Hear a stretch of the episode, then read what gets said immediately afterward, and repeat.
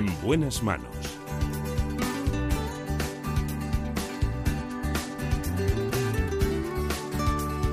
El programa de salud de Onda Cero.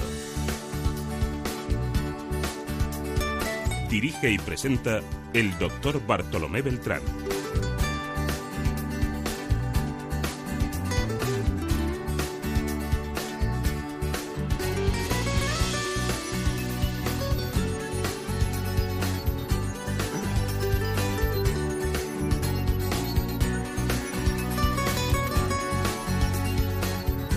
Muy buenos días. Me alegro mucho de saludarles.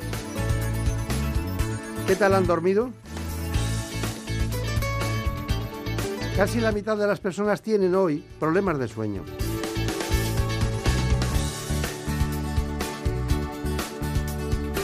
En el programa de hoy vamos a hablar con el responsable de la unidad del sueño del Hospital Universitario Quirón Salud de Madrid. Se trata del doctor Juan Antonio Pareja.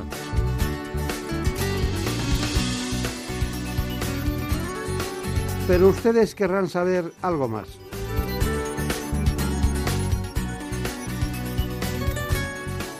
Les propongo este informe. Más de 4 millones de españoles sufren algún trastorno crónico del sueño. Sin embargo, los expertos estiman que más de dos tercios no buscan ayuda profesional y por lo tanto carecen de diagnóstico. Estas enfermedades afectan a la calidad de vida de más del 45% de la población en todo el mundo. Aunque existen más de un centenar de trastornos del sueño, el insomnio es el más prevalente, seguido del síndrome de piernas inquietas. Otros problemas son el síndrome de apnea del sueño, el sonambulismo, la narcolepsia o la hipersomnia.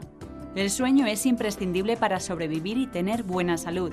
De hecho, cumple un papel muy importante en nuestro metabolismo, el sistema inmunológico, el estado de ánimo, la memoria y el aprendizaje. Son muchos los factores como la excitación o el estrés pueden determinar las horas de sueño de una persona y cómo se siente al despertar.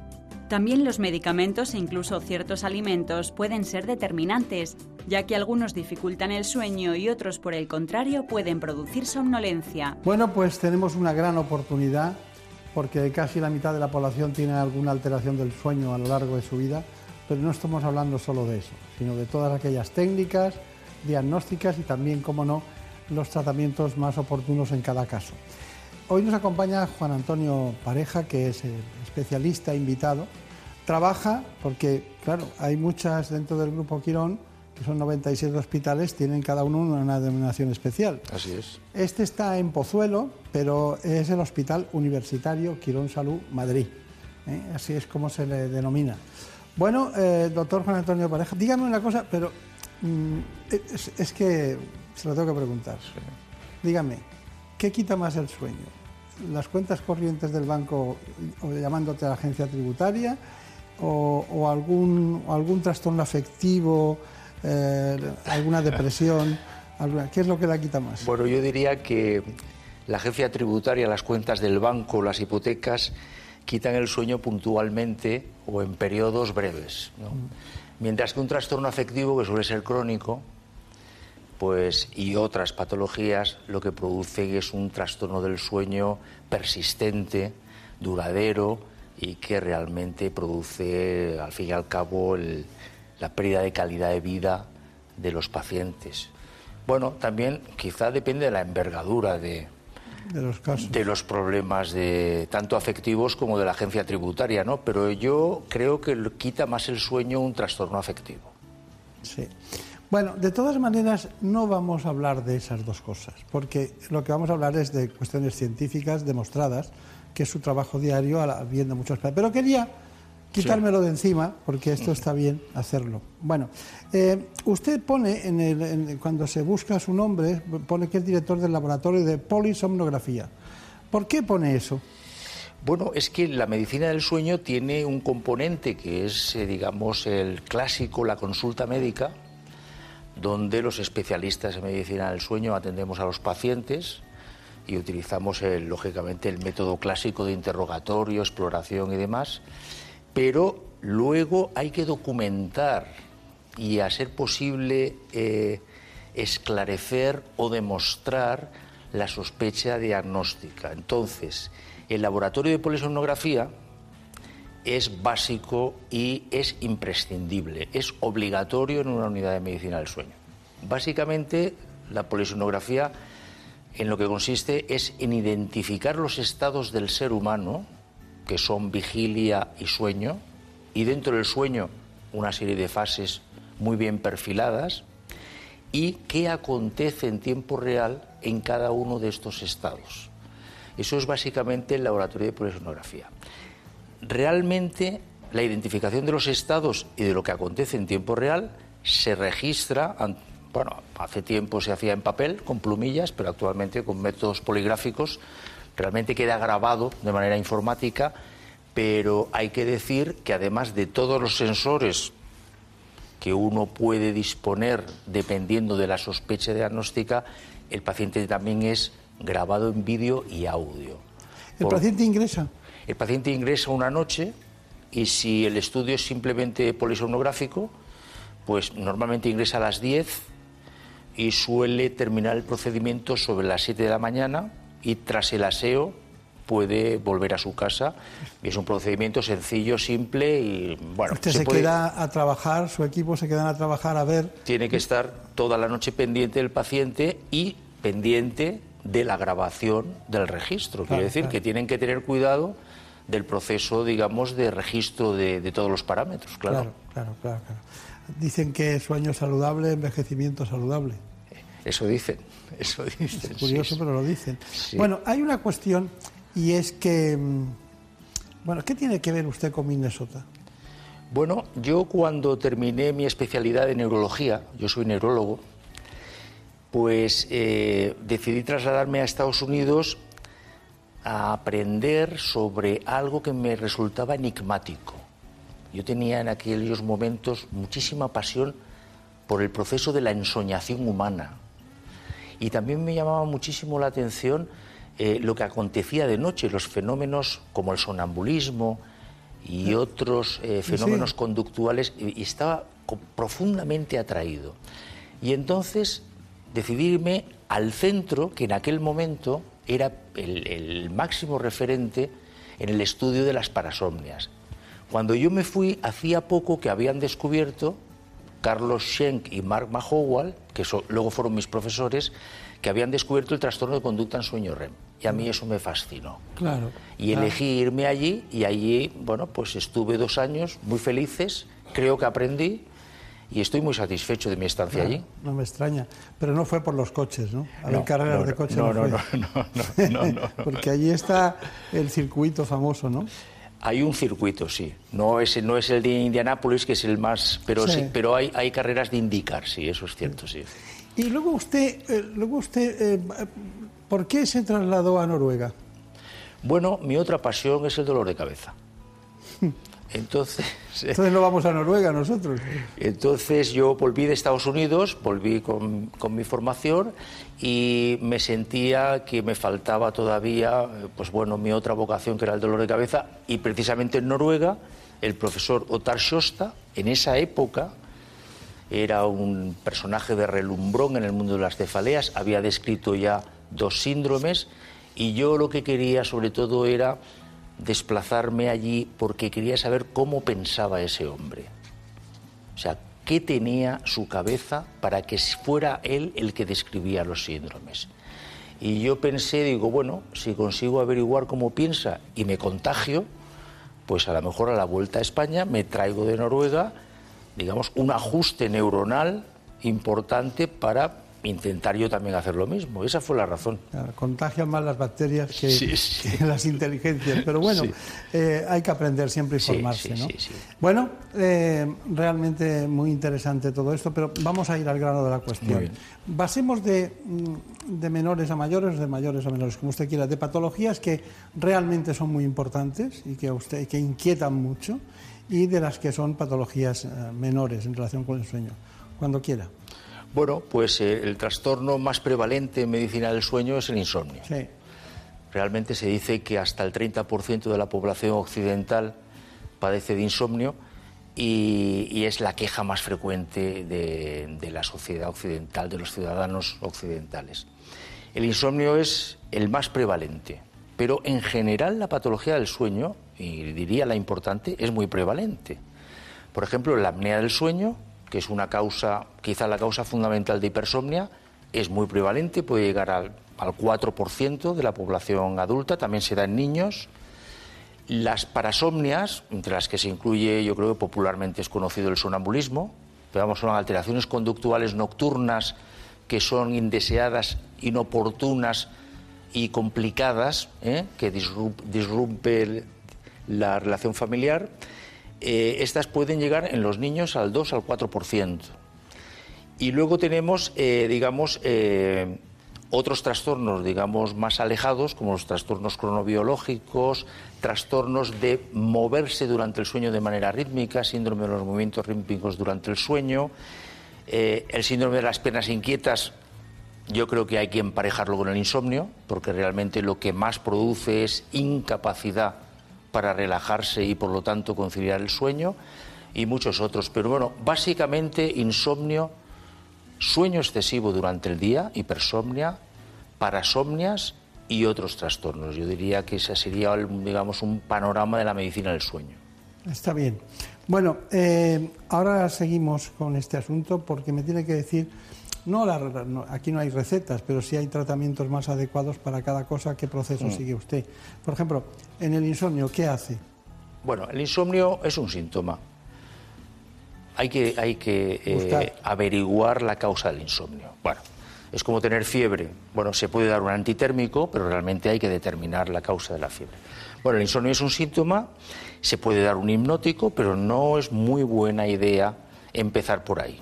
¿Eh? Hay que empezar por el diagnóstico. Mm. Las causas de insomnio son muy variadas, pero bueno, dos tercios de los casos son de, de estirpe psicogénica, ansiedad, depresión, pero hay una cantidad importante de insomnio que eh, responde a, otras causas. Por ejemplo, el síndrome de las piernas inquietas que hemos comentado, una causa potente para producir insomnio.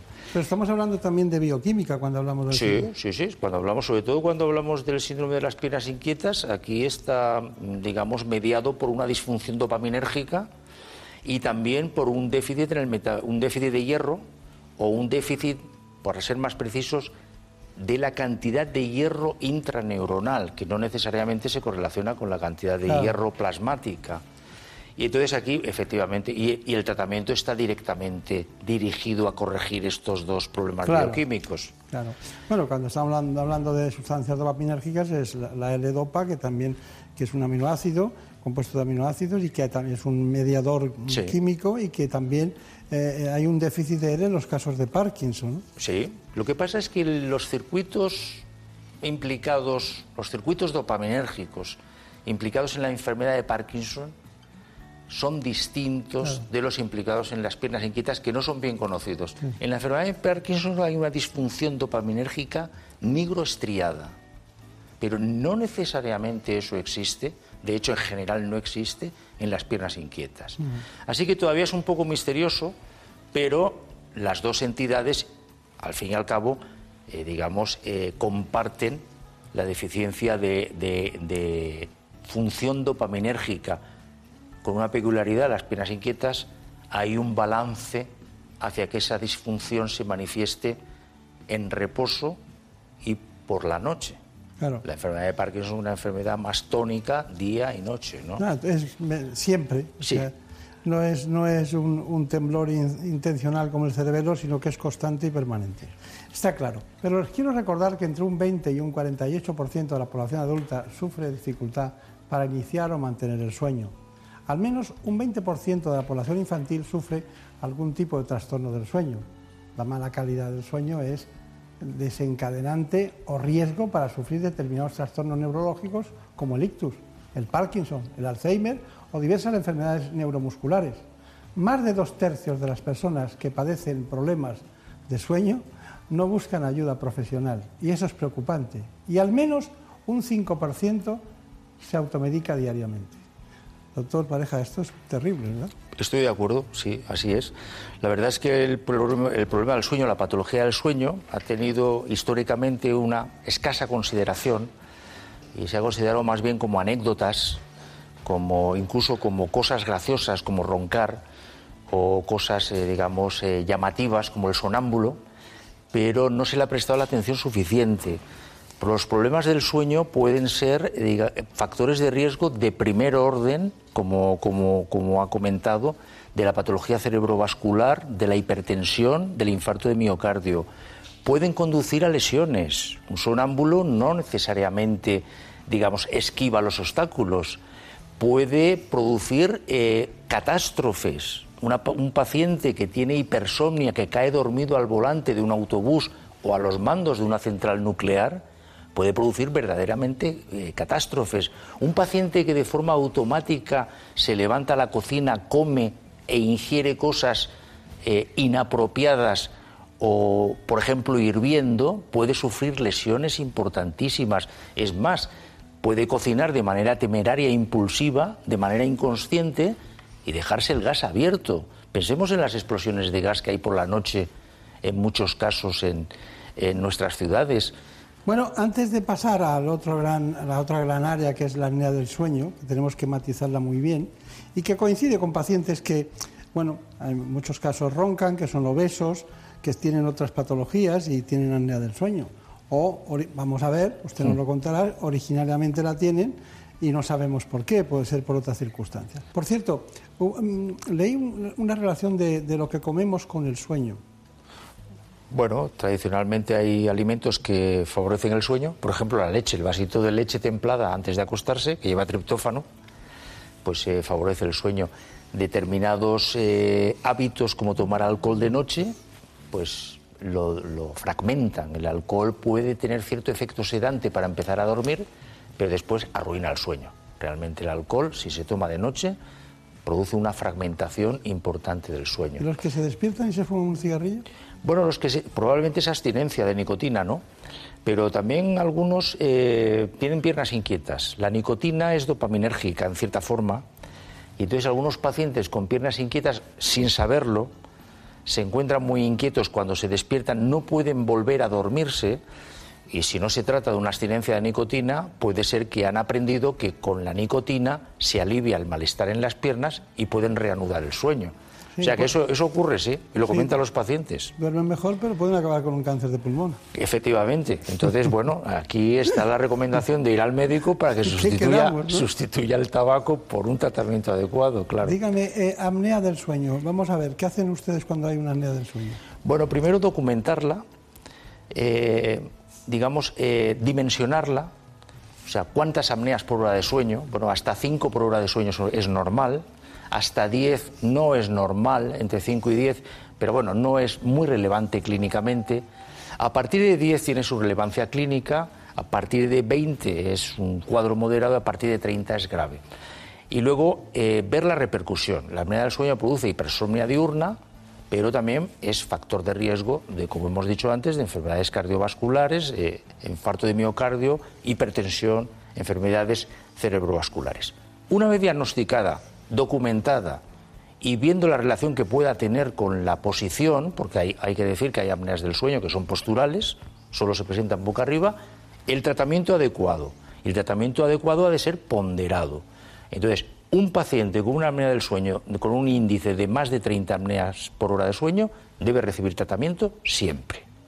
Un paciente con un índice leve hay que valorar sus circunstancias patológicas y un paciente con una apnea moderada, sin circunstancias patológicas, pero resulta que se duerme, también hay que tratarlo. Claro, claro.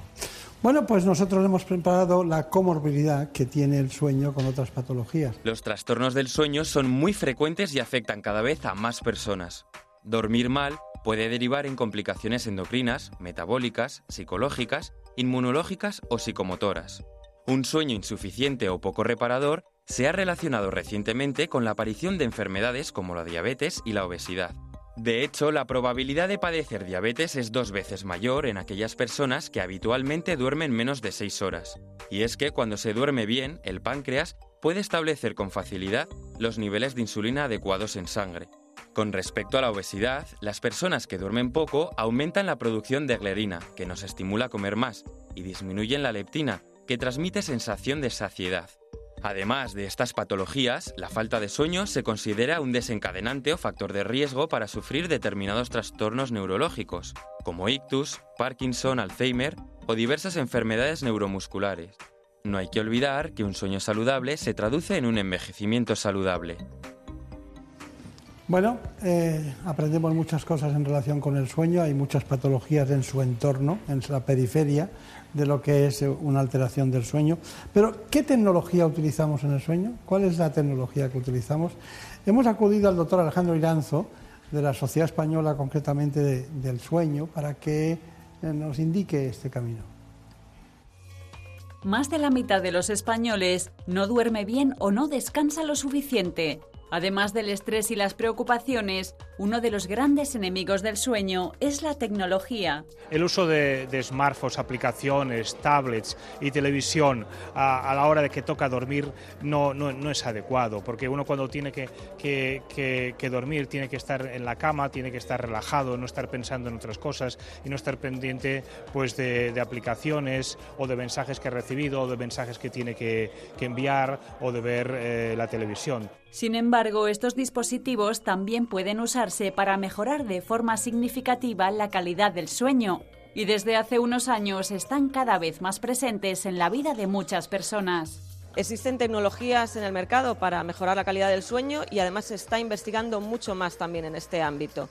Desde tecnologías que monitorizan el movimiento y las constantes, eh, tecnologías que usan la luz para conciliar mejor el sueño o despertarse mejor, incluso para reducir de una manera natural los ronquidos o incluso para conseguir tener un sueño más conciliador, más reparador. Innovaciones que han llegado para quedarse y que mejoran nuestra calidad de vida.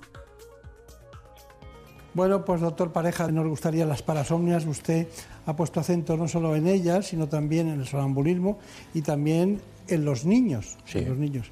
Eh, ¿Me puede contar exactamente eh, qué entendemos por parasomnias y qué es lo que tenemos que tener en cuenta? Sí, parasomnias son fenómenos conductuales anormales que acontecen durante la noche y emergen del sueño, provienen del sueño. O sea, no acontecen en vigilia, acontecen siempre provenientes del sueño. Entonces, estos fenómenos conductuales pueden ser, eh, digamos, simples, complejos, vigorosos, problemáticos, incluso violentos y conducir a lesiones. En los niños la importancia que tienen es que la mayor frecuencia de parasomnias, que son los trastornos, eh, el sonambulismo y los terrores nocturnos, son muy prevalentes en la infancia.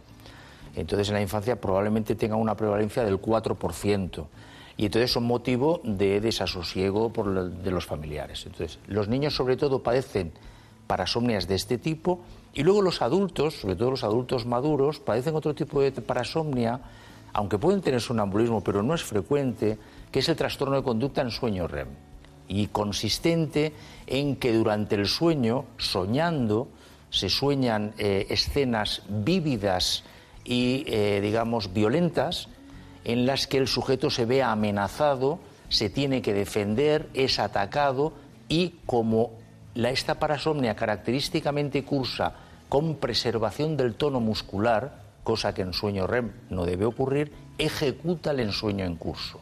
De tal manera que hay una expresión de lo que está soñando y él, si se defiende, si ataca, pues entonces tiene unos movimientos efectivamente consistentes con eso y puede producirse lesiones él o al cónyuge. Claro, claro. Bueno, tema importante ese, pero em, ¿cuál es su conclusión? Sé que es muy difícil, es muy difícil, pero ¿qué le diría a todo el mundo sobre el sueño? Bueno, yo diría, lo primero es tener conciencia de que las alteraciones del sueño son importantes. Entonces, y que pueden conducir a problemas importantes y que son una causa de eh, quebrantamiento de la salud en muchos aspectos. Por lo tanto, que sean conscientes de eso. Segundo, que los trastornos del sueño son trastornos que hay que consultar con los médicos y con los especialistas. Tercero, les diría que el diagnóstico es sencillo y que el tratamiento en general es una de las patologías más agradecidas. Es simple y eficaz. Pues lo hemos dicho todo. Doctor Juan Antonio Pareja, ha sido de verdad un placer que disfrute usted mucho de su unidad, concretamente del sueño y ese laboratorio de polisonografía. en el Hospital Quirón Salud, el Hospital Universitario de Madrid, que está en Pozuelo. Así que muchas gracias. Muchas gracias. Y ya sabe dónde estamos. Muchas gracias.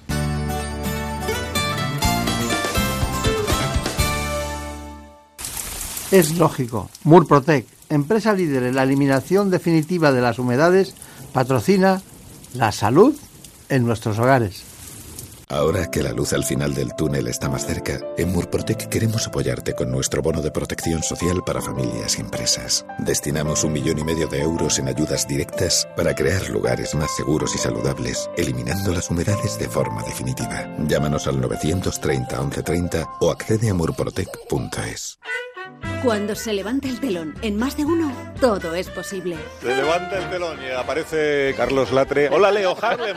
Con Goyo Jiménez, Sara Escudero y Agustín Jiménez, Jesús Manzano. ¿Dónde está el Mona? Muy buenos Hola, días. Carlos. Tenemos con nosotros, Carlos, a uno de los propietarios que está sufriendo esta situación. Joaquín Róñez. Buenos días. Eh, bueno, yo iba a utilizar el filtro de voz, pero ya que ha dicho mi nombre, pues no, ya da igual, ya da usted mis datos. Lo- y lo dejo, lo dejo así. Buenos días. De lunes a viernes, de 6 a 12 y media de la mañana, más de uno. Información y entretenimiento con Carlos Alsina. Te mereces esta radio. Onda Cero, tu radio. En buenas manos. El programa de salud de Onda Cero. Dirige y presenta el doctor Bartolomé Beltrán.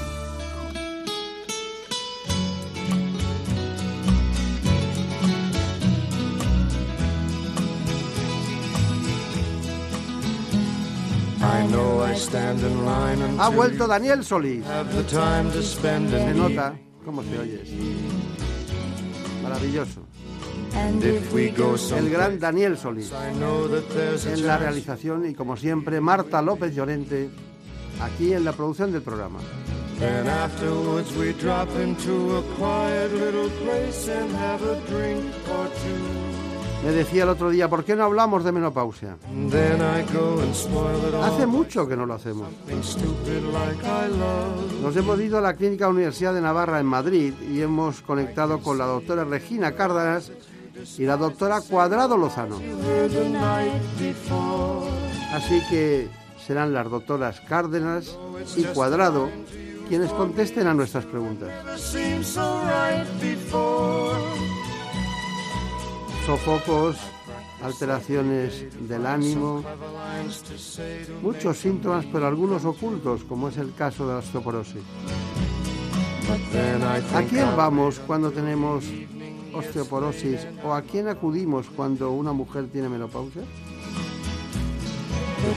Cualquier especialista la puede reconducir al reumatólogo o al ginecólogo. Vean, vean, vamos a ver lo que nos dice nuestro informe. Cerca de la mitad de las mujeres que viven en España se encuentran en la menopausia, una etapa de grandes cambios en la que son frecuentes diversas molestias producidas por el descenso paulatino de la producción de estrógenos. Los sofocos, las alteraciones del sueño, la disfunción sexual o la incontinencia urinaria son algunos de estos síntomas. Y además la menopausia afecta negativamente al estado anímico de las mujeres. De hecho, hasta un 85% de ellas afirma que deterioran su calidad de vida. Los expertos insisten en que no se trata de una enfermedad, sino de un proceso en la vida de la mujer, que ocurre de media en nuestro país a los 51 años. Hasta ahora, para combatir y prevenir sus efectos, la principal alternativa era la terapia hormonal sustitutiva, pero desde hace unos años la medicina está abriendo nuevas opciones terapéuticas. Bueno, pues aquí estamos con dos grandes especialistas que trabajan en el mismo centro hospitalario, en el hospital, concretamente la Clínica Universitaria de Navarra en Madrid, y que en su conjunto, cuando quieres tratar el tema de la osteoporosis, hablas con las dos, porque una puede ser una receptora principal de osteoporosis desde la reumatología, como es la doctora Cuadrado, y otra puede ser la ginecólogo, que es la doctora Regina Cárdenas, que recibe a una paciente, diagnostica la posibilidad de una osteoporosis y la manda a reumatología. Quiero indicarles esto porque muchos pacientes acuden a su ginecólogo de cabecera como continuidad de su embarazo, de sus partos, y lo hacen todo con él y luego él ya distribuye donde quiere, pero cada cual tiene su sistemática de trabajo. ¿no? ¿Lo consideramos una enfermedad reumatológica? ¿No nos vamos a pelear? No, no nos vamos a pelear. ¿Pero lo consideramos una enfermedad reumatológica la osteoporosis? Sí, la osteoporosis se ve dentro de reumatología porque afecta directamente a la salud del hueso, podríamos decir. Antes, cuando el tratamiento de la osteoporosis era simple, estamos hablando hace 30 años, que apenas teníamos el calcio, la vitamina D, pues es verdad que cualquier especialista, incluso el médico de cabecera, cualquier especialista y por supuesto el ginecólogo podría tratarla. En los últimos, desde el año 2000 sobre todo, pero en los últimos podríamos decir 20 años, se han desarrollado tantos tratamientos nuevos y se, como todo en en la medicina se está individualizando, depende de los factores de riesgo, de la densitometría, de tratamientos previos que se haya fallado o haya respondido, que el tratamiento se ha complicado mucho. Entonces yo creo que necesita su especialidad. Ya, ya, ya. De todas maneras, eh, veo que eh, la osteoporosis, eh, la sociedad, una sociedad que se dedicaba o se dedica a la osteoporosis, que hay internistas, endocrinos, reumatólogos, ginecólogos, ¿no? Es, es muy multidisciplinar en el sentido Sí. de que tiene consecuencias, hasta podrías poner a traumatólogos y ortopedas en personas mayores que tienen una fractura, Una fractura. subtrocantérea de, de cadera y es consecuencia de una, de una caída por, por una fractura, ¿no? de una Ujú. osteoporosis. Bueno, eh, entonces usted ahora me tendría, me tendría que decir, ya le ha llegado a la osteoporosis. Se le ha mandado la doctora, la doctora Regina Cárdenas, le ha mandado un caso y usted qué hace. Bueno, lo primero de todo, que yo creo que eso en medicina no se puede olvidar nunca, es la historia clínica. Claro.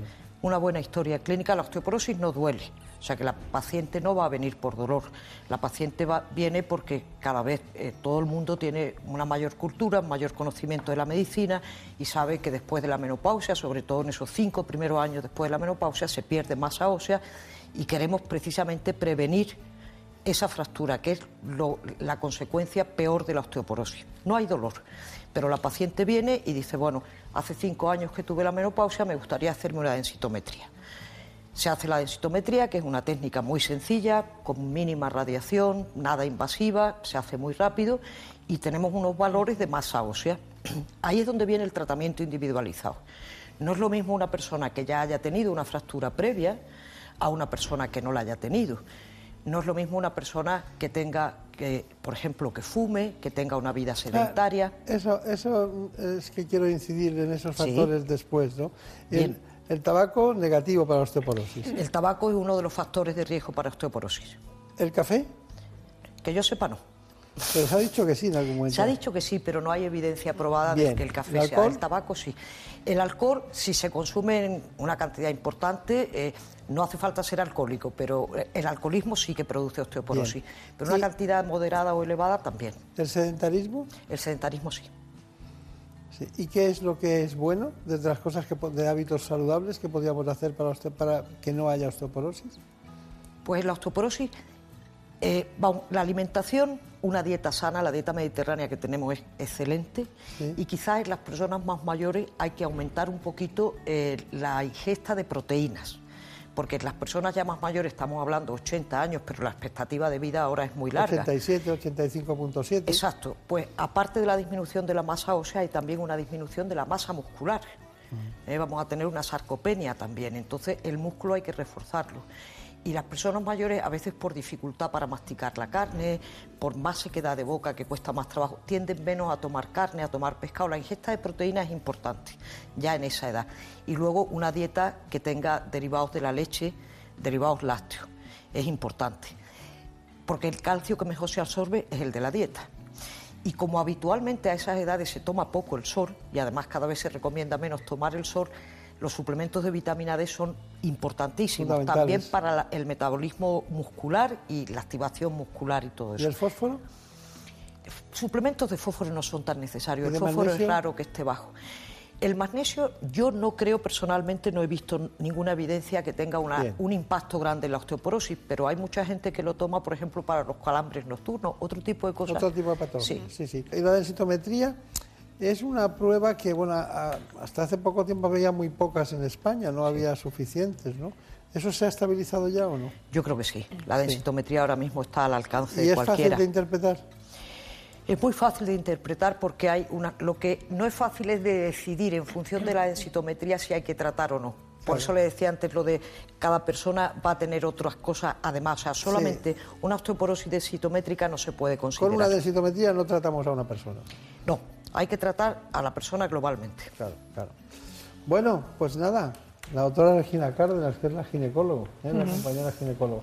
Cuénteme, llega una persona que tiene eh, menopausia, el, el- el grueso que llegan a, a la consulta, ¿qué edades suelen tener? ¿Ya han pasado tiempo de haberla tenido o hay algunas que en la etapa perimenopáusica, antes de que llegue la menopausia, tienen alteraciones, lo huelen y ya, y ya vienen? Yo creo que la consulta más habitual es precisamente la de perimenopausia o de comienzo de la menopausia porque es cuando la mujer experimenta cosas que ya le suenan a, a menopausia y que en general, en general sí que generan inquietud. Las, pues, las alteraciones llamativas en las menstruaciones, por muy abundantes, por periodos largos sin tenerla, y luego todo este debut de sintomatología que se percibe como, como desagradable, como un empeoramiento de la calidad de vida, y generalmente es la sintomatología yo creo que estrella, ¿no? y la que todo el mundo identifica como esta época es los sofocos, que aunque pueden prolongarse mucho tiempo, pero son tipiquísimos de este primer momento, es casi como la señal que le dice a una mujer ya te ha llegado, ¿no? Eh, de hecho, es muy habitual la expresión de es que ya estoy con los sofocos, ¿no? Eh, como algo que sabías que te iba a caer y te llegó cayendo. ¿no? Eh, consultan muchísimo, muchísimo y además que no lo identifican. Por, yo creo que es por falta de una cultura general en este sentido. No lo identifican con menopausia la disminución o la ausencia de deseo sexual, la dificultad en las relaciones sexuales. Yo creo que es la sintomatología mm, que se vive con más angustia, con más inquietud y que menos se comprende el sentido o el significado de por qué está ocurriendo. ¿no? Eh, las alteraciones en el, en el sueño son muy llamativas y las alteraciones en el estado de ánimo. Mm, que no, todas estas cosas son muy variables. Hay mujeres No ha cambiado mucho eso, no. Porque antes era como una fecha, que, te- que te- que es, es una fecha, la última regla, que, que te cambia tu, la vida. Parece, se ha oído decir en otro tiempo, yo ya no sirvo para nada. Se ha oído decir esas tonterías. Entonces, entonces, ¿qué ocurre? Es decir, yo creo que hay una primera función que tiene una ginecólogo como usted con las mujeres de decirle, bueno, esto eh, un día se empieza y un día se acaba, pero las, las cosas siguen igual porque hay un hay una hay una especie de continuidad de la producción de estrógenos en otros lugares del cuerpo, ¿no? Sí, lo que pasa es que esa producción de estrógenos no llega a ser suficiente. Toda la sintomatología que tenemos, eh, la, que hemos comentado, los sofocos, la disminución del- de todo lo que el entorno de la sexualidad, tiene que ver con receptores de estrógenos que no están, que no tienen el estrógeno dentro. Es el síndrome de deprivación. ¿m? Yo tengo un receptor que no está cubierto y me da una sintomatología. Toda la vasomotora es así. Toda la sintomatología vaginal o sexual tiene mucho que ver también con eso. No es exactamente, pero tiene mucho que ver. Y al final, los estrógenos que se producen de manera periférica, sobre todo en tejido graso, nunca alcanzan niveles. De hecho, en la analítica se ve clarísimamente. Unos estrógenos por debajo de 30 mm, generan ese déficit en los receptores y nunca se compensan. O sea, se puede tener una vida extraordinaria después de la menopausia, pero No, a cuenta de los extraordinaria. Se puede, se puede con una menopausia bien llevada. Pero digo se tiene porque digo se tiene porque quiero incidir en que muchas mujeres cuando realmente empiezan a vivir eh, su, su libertad en muchos sentidos, ya los, los que tienen hijos no están en casa, las que las que no los han tenido pues son más libres en todos los sentidos, la sequedad vaginal se soluciona. eh, oye, Bueno, bueno, ah, a ver, este es un tema, yo llevo muchos años, muchos años escuchando a mujeres y, y además escuchando a mujeres no, que no siempre consultan ninguna, con la misma historia. ninguna. Yo llevo muchos años escuchando a mujeres consultando por este síntoma y es tremendamente habitual esta duda. Ellas se sienten dif- diferentes, de repente no tienen deseos de sexo, de repente el sexo no apetece. Hay una idea que es clara, la finalidad biológica del sexo es la reproducción.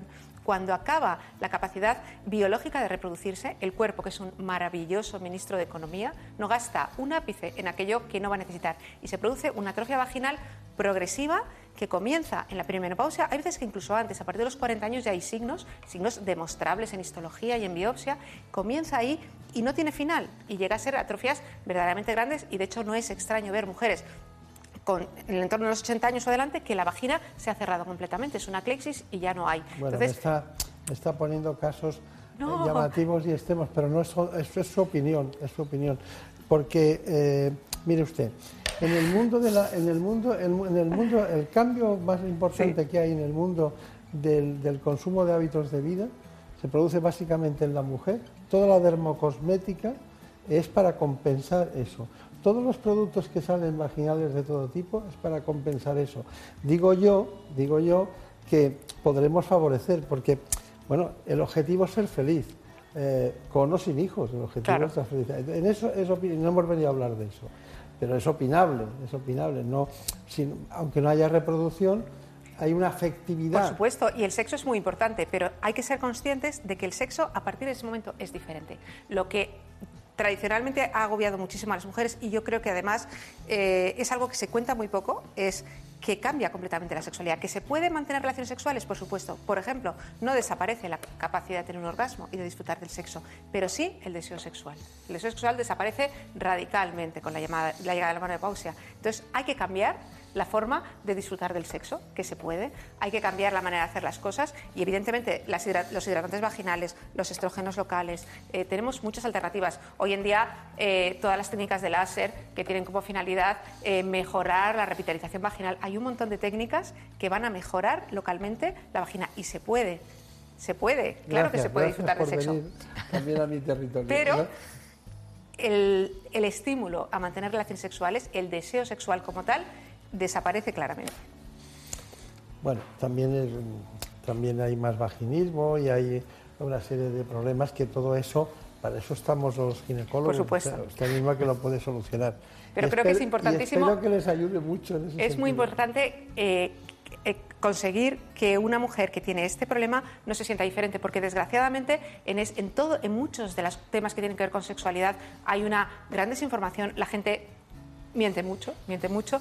Y, es muy, muy, muy habitual la mujer que llega a la consulta y dice, todas mis amigas están enfermas, pero yo, sin embargo, y cuando pasan todas las amigas, todas las amigas te cuentan lo mismo, todas mis amigas están fenomenal, pero yo, sin embargo, entonces yo creo que es una cosa que de- realmente da paz a las mujeres. Cuando tú le dices, mira, es que esto que te pasa es absolutamente normal, podemos paliarlo, podemos mejorarlo, va a ir genial, vas a conseguir una buena vida, pero pasa por el reconocimiento de que esta situación es biológica, es fisiológica y es generalizada. Doctora Cárdenas, algo debe tener el sexo cuando usted ha dedicado el 80% Tiene de su tiempo a este... A la esta- mujer menopáusica, a- a- a- perimenopáusica, la que está llegando a la menopausia, probablemente es el tema que más le Sí, preocupe, con bueno, diferencia. pero bueno, son las típicas estadísticas que no están hechas, pero hoy en día la mujer, sinceramente, no tiene edad.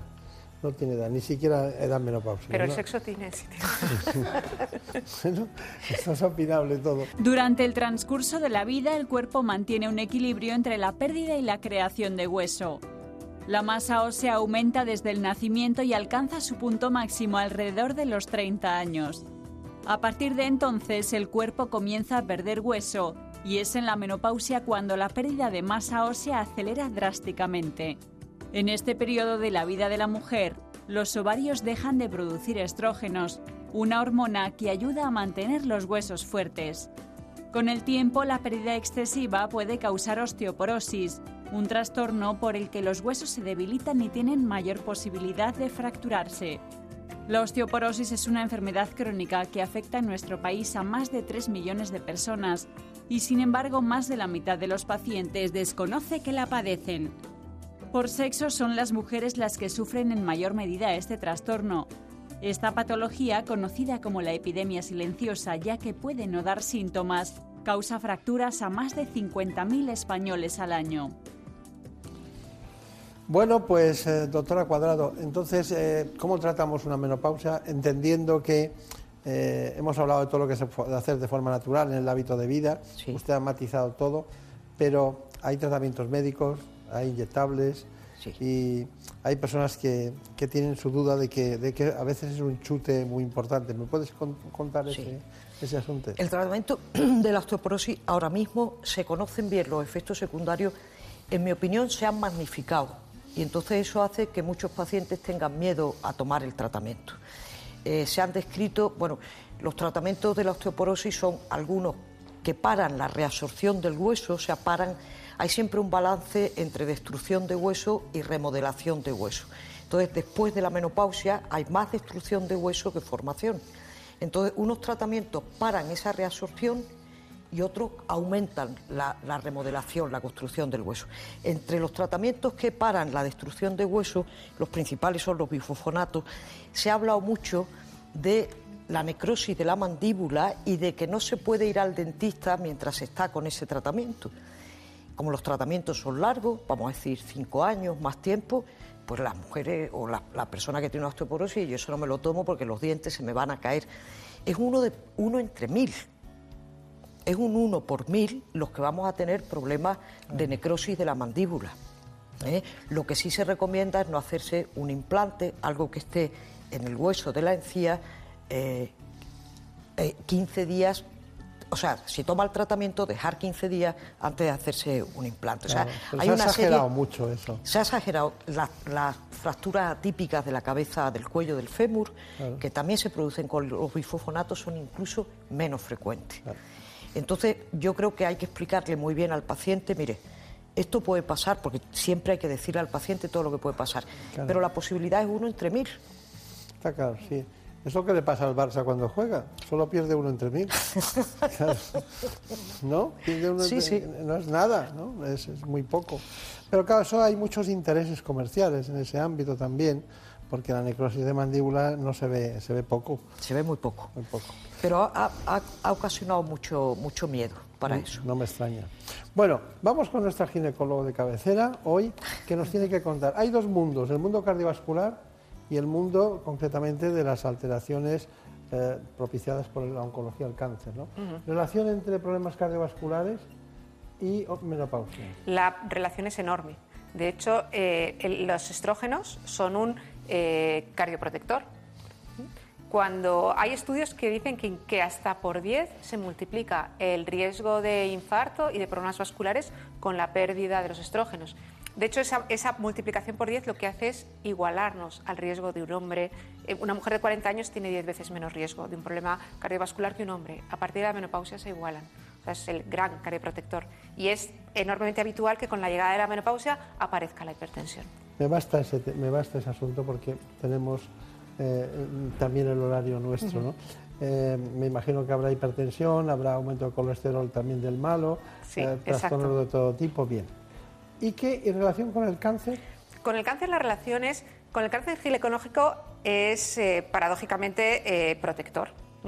Eh, los tumores que más nos agobian a las mujeres, que son el, de mama es nuestra gran preocupación y el, bueno, pues es un tumor que en el la mayor porcentaje de los casos tiene un componente hormonal, son tumores estrógeno dependientes y la llegada de la menopausia hace que disminuya mucho el nivel estrogénico y que por tanto el estímulo hormonal que podrían tener esos tumores desaparezca. De hecho, se produce a veces menopausias forzadas en mujeres con cánceres de mama estrógeno dependientes para disminuir la posibilidad de recidivas. Claro. Bueno, tenemos un, un trabajo sobre factores de riesgo en osteoporosis que vamos a dar y luego vamos con las conclusiones. Según la Sociedad Española de Reumatología, se estima que una de cada cuatro mujeres posmenopáusicas tiene osteoporosis, una enfermedad de gran impacto sociosanitario debido sobre todo a las fracturas.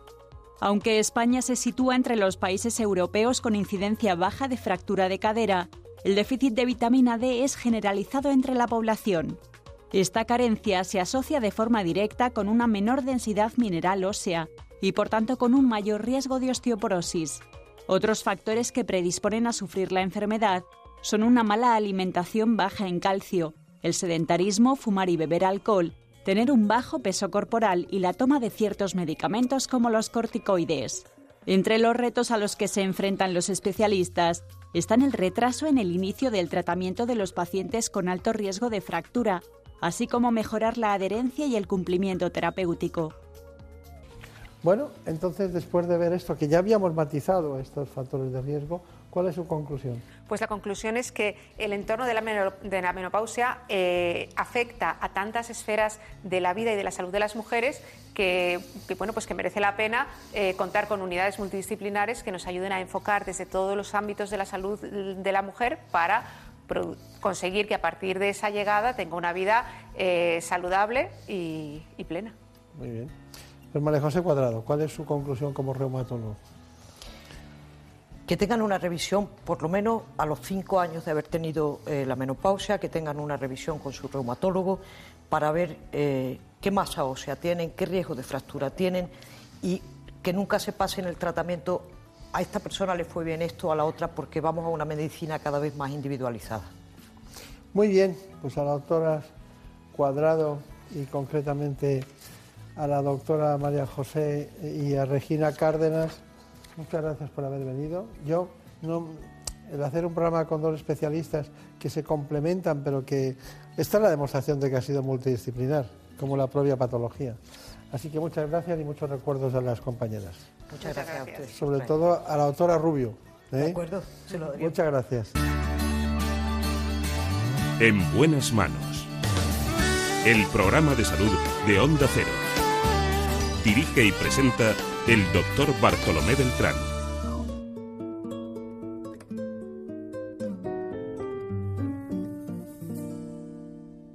Déjame esta noche soñar contigo. Déjame imaginarme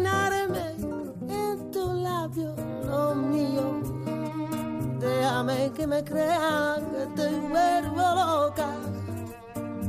Déjame que yo sea quien te quite la ropa. Déjame que mi mano roce la tuya. Déjame que te tome por la cintura.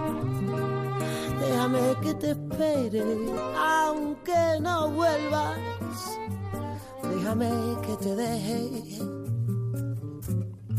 tenerme pena. Eso nunca, pero lo importante es que siempre aquí estamos pendientes de las noticias. Son los compañeros de los servicios informativos, vamos con ellos para que nos cuenten la última hora en España y en el mundo. Déjame esta noche soñar contigo. Déjame imaginarme en tu labio lo mío. Déjame que me crea que te vuelvo loca. Déjame que yo sea quien te quite la ropa. Déjame que mi mano roce la tuya. Déjame que te tome por la cintura. Déjame que te espere aunque no vuelvas. Déjame que te deje tenerme pena. Si algún día la de hacerte mía, siempre yo te amaría como si fuera siempre sería. Qué bonito sería verse la vida, probar tu veneno. Qué bonito sería arrojar al suelo la copa vacía. Presumir de ti un poquito. Que mi piel sea el forro de tu vestido. Déjame que te comas solo con los ojos, con lo que me provocas.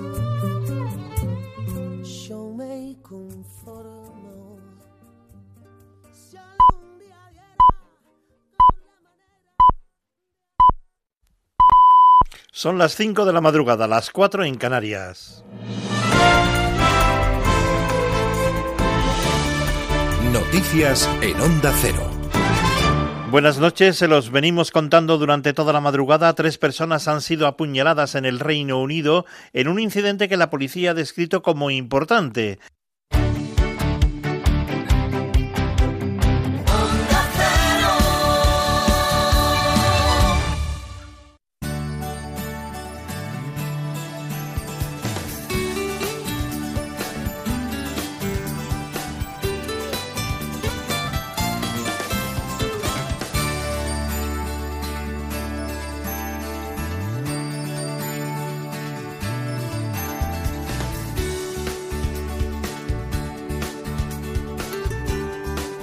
En buenas manos.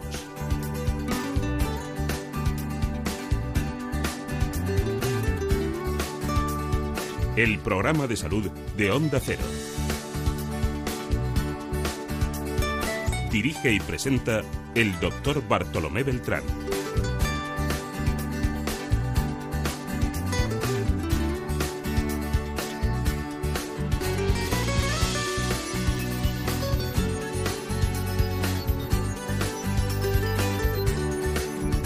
Seguimos adelante en esta segunda parte del programa en la que vamos a hablar de piel a piel. Lo haremos con un dermatólogo que trabaja en Málaga. Se trata del especialista, el doctor Leandro Martínez, del Hospital Regional de Málaga. Este dermatólogo de referencia nos va a hablar hoy del cáncer de piel no melanoma. Escuchen, escuchen este informe. El cáncer de piel es uno de los tumores de mayor incidencia en el ser humano. Cada año se realizan en España alrededor de 4.000 nuevos diagnósticos de melanoma y más de 74.000 de cáncer cutáneo no melanoma. Dentro de este último grupo existen dos tipos, el carcinoma vasocelular y el espinocelular, que se diagnostican cada vez con más frecuencia y a edad más temprana. Sus principales causas son la predisposición genética y la exposición excesiva a la radiación ultravioleta. La autoexploración, las nuevas técnicas diagnósticas y la visita periódica al dermatólogo consiguen identificar precozmente cualquiera de los tipos de cáncer de piel. Esto, unido a un correcto tratamiento, hace que su curación se acerque al 100%.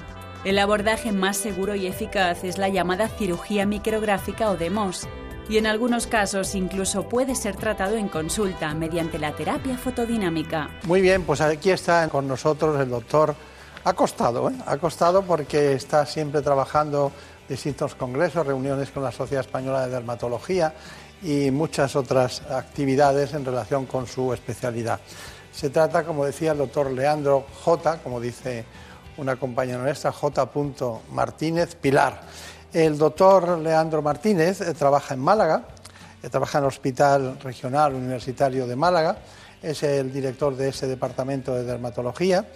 Ah, hace alrededor de cinco años o algo más que es miembro de la Sociedad Española de Dermatología y es también profesor asociado de su especialidad en la Universidad de Málaga. Tiene distintos premios, entre ellos uno quirúrgico del Grupo Español de Cirugía Dermatológica y a mí me gustaría resaltar que incluso en los congresos mundiales, concretamente en Vancouver, estuvo, fue señalado para dar una ponencia muy especializada en esa ciudad canadiense.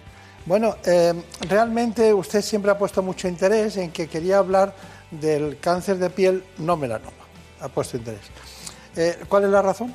Pues la razón es que es verdad que los dermatólogos ponemos el foco en el melanoma, porque es verdad que es el cáncer de piel más letal que hay, pero cuando uno abre el abanico y ve la realidad en la que vivimos, el 95% de los cánceres de piel que atendemos los dermatólogos son no melanomas. La, incidencia, además, hay una diferencia entre 4.000 a, según nuestros datos, 74.000. Efectivamente. Sabemos que el cáncer cutáneo está relacionado totalmente con la radiación ultravioleta. Conforme nos acercamos al Ecuador, esa incidencia todavía se dispara más. ¿De qué hablo en Vancouver? Ahí en la costa pacífica. En Vancouver hablé sobre el láser, sobre el tratamiento con láser de malformaciones vasculares. En nuestro hospital en Málaga, en el Hospital Regional Universitario, tenemos una unidad que referencia en el tratamiento de malformaciones vasculares. La creamos hace ya creo que unos 11 años y tuvimos la suerte de poder participar y compartir nuestra experiencia pues tratando niños y adultos con láser y, en el caso de este, como comentaba, malformaciones vasculares. Claro. Bueno, tengo un trabajo suyo como director del Servicio de Dermatología, avanzando en el conocimiento del cáncer de piel, que dice una frase, eh, la primera, usted proyecta una frase, dice, el melanoma escribe su mensaje en la piel con su propia tinta y está allí para que todos lo veamos. Desafortunadamente algunos lo ven, pero no lo comprenden. ¿Qué quiere decir?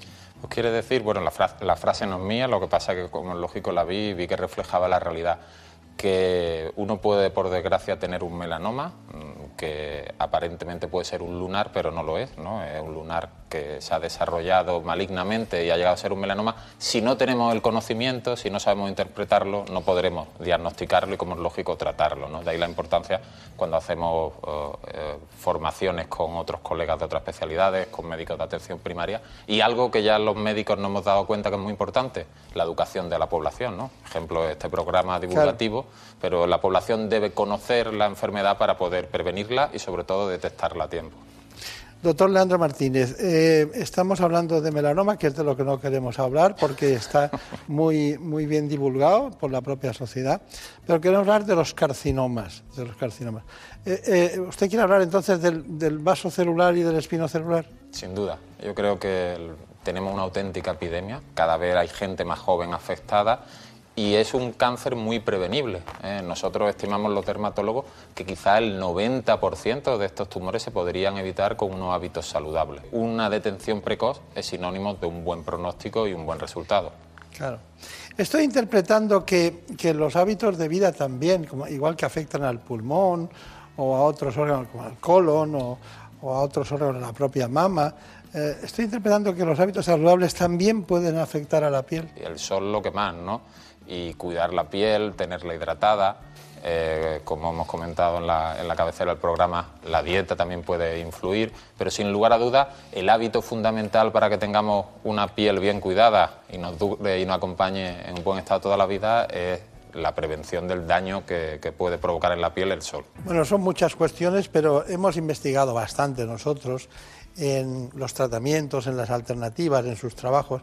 Voy a empezar por el principio, la dieta dermosaludable. Usted tiene un trabajo que tenemos aquí y dice que la dieta, bueno, aparte de que significa modo de vida, del griego modo de vida, eh, diaita, ¿no? Somos lo que comemos, decía usted en una conferencia, y que el alimento sea tu medicina, ¿no? Bien, eh, ¿por qué la dieta puede ayudarnos en el aspecto este del cáncer dermatológico, del cáncer de piel no melanoma?